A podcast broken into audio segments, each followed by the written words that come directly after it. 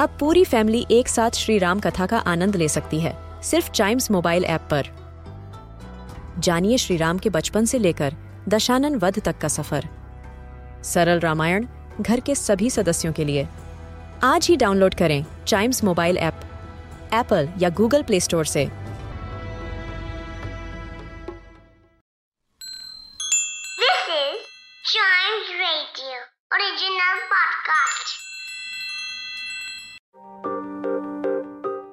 The Cowardly Lion.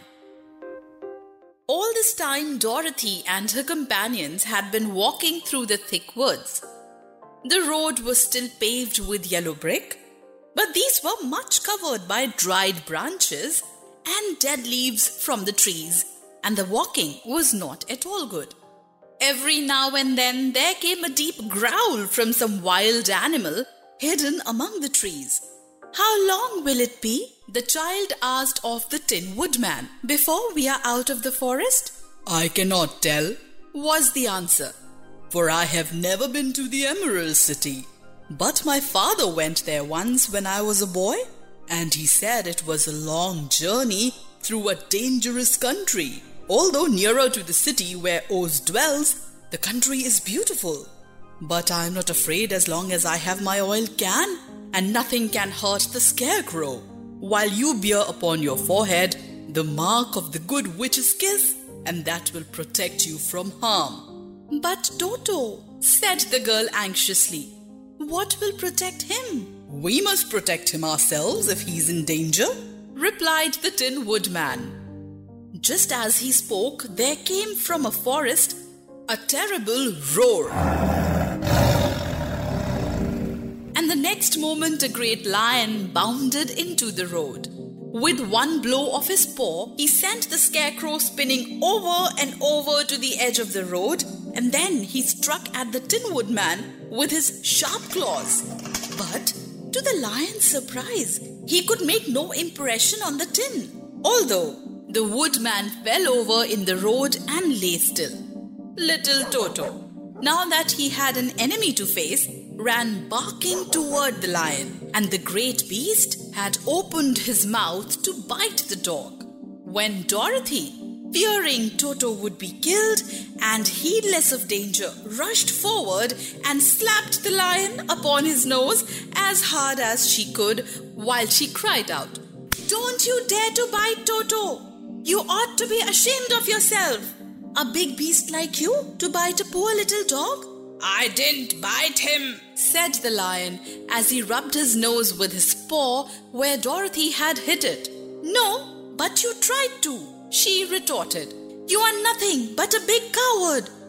I know it, said the lion, hanging his head in shame. I've always known it. But how can I help it?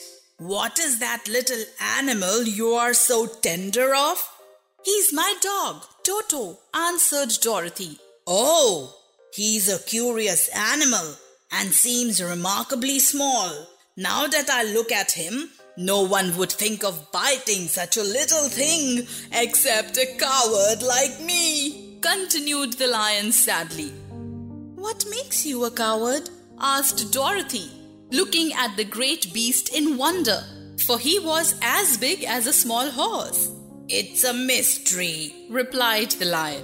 I suppose I was born that way. All the other animals in the forest naturally expect me to be brave, for the lion is everywhere thought to be the king of the beasts. I learned that if I roared very loudly, every living thing was frightened and got out of my way. Whenever I've met a man, I've been awfully scared, but I just roared at him and he has always run away as fast as he could go. If the elephants and the tigers and the bears had ever tried to fight me, I should have run myself. I am such a coward. But that isn't right. The king of beasts shouldn't be a coward, said the scarecrow. I know it, returned the lion, wiping a tear from his eye with the tip of his tail.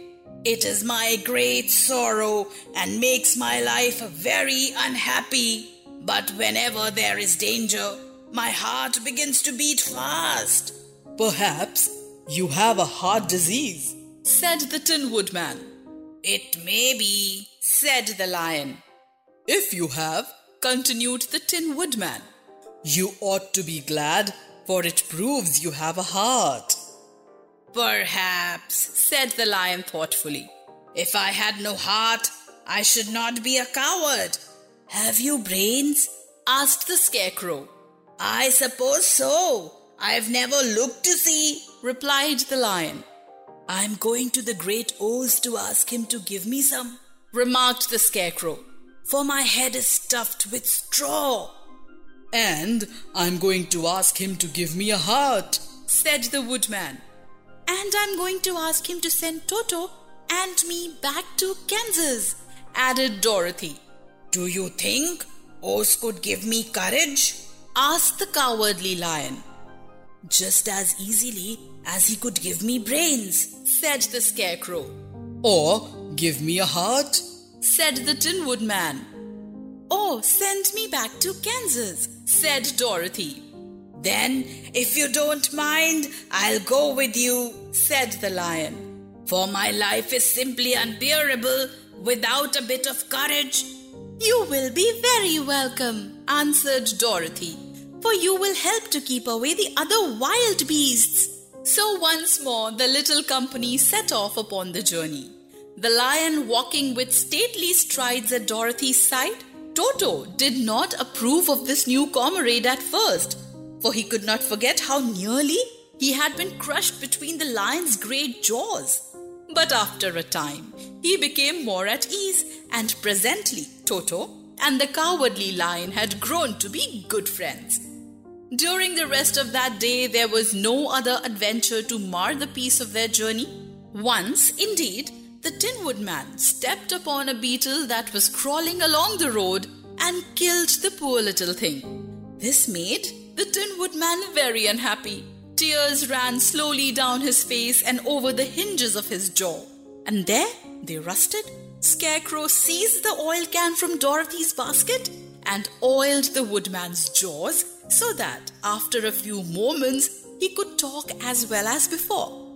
This will serve me a lesson, said he, to look where I step, for if I should kill another bug or beetle, I should surely cry again, and crying rusts my jaws so that I cannot speak.